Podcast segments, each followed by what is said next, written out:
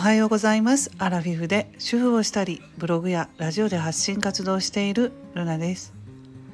今日は日曜日の朝の収録配信となります。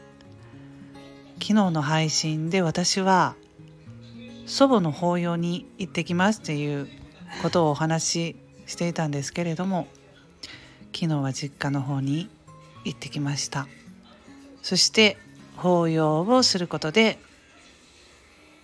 おばあちゃんですね。おばあちゃんのことを思い出しました、えー、お経をねあの唱えてくれた住職さんのお話がとても素敵なお話を最後に聞かせていただいたんですけれども、まあ、個人亡くなった人個人ですね。個人を忍ぶということで法要は、まあ、集まった人でおばあちゃんああいう人だったねいい人だったねとかあの時こういうことをお話ししていたよねというふうに個人を忍ぶ意味で過去のねことを思い出したりまあその今は、まあ、どんどん集まる人も少なくはなってきましたけれども昔はまあ、そういう意味でたくさんの人がね親戚が集まったりとか近所の人も集まったりとかしてそこでまあ顔を合わせてお話ししたり子供を連れてきたら子供もそういう、まあ、ご先祖様に対しての気持ちとか、まあ、その見ているから、まあ、心豊かな時間が過ごせるっていうことなんですねとかいうお話をしていただきました。うん、で、まあ、その場にいらっしゃらない方がいれば気遣って「今日来てないの体調まるさん体調悪いから来られないんだって」とか「大丈夫かな?」とかそういうお話もやっぱり、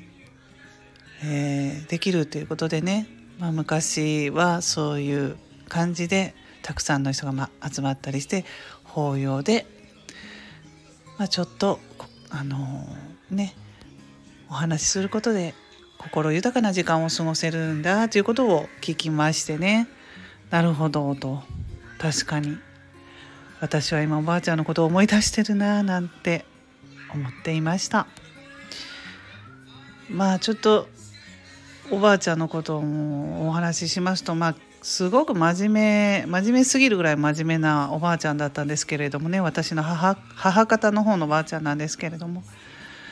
まあちょっとまあいろいろ人生もねうん辛い人生があったと思って自分の息子をね先に自分より先に亡くしたっていうことでねそこからちょっと塞ぎ込んじゃっておばあちゃん。でまあ地方症にもなってしまってストレスから一気にねうんでまあその地方症もどんどんちょっとひどくなっちゃってっていう風な最後そんな感じだったんですけれどもとてもでもいいおばあちゃんですごく私には厳しかったんですけれどもね。あの家事を手伝いなさいとかね親の家事を手伝いなさいとか昔の人なんでね厳しかったんですけれどもまあそれでもねいろいろよくしてもらってまあ今から思うとこう下手だった下手っていうかね、うん、もっと上手に話してくれれば子供もあ本当はそういう意味で厳しいけれども本当は優しい裏でこういろんなことやってくれてたんだなっていうの分かったんだけど子供だから余計厳しいおばあちゃんっていうイメージしかなくってなんとなくなんかね生き方がこう上手じゃなかったんかななんてね思いました。そういう感じの人っていらっしゃるというか本当は本当は優しい裏でねいろんなまあ例えば学費とかも出してくれてたんですよね私の大学のね。そういうことも言わないし後から聞いて知っただけで。で言葉だけは厳しい勉強しろみたいな。人だったんで、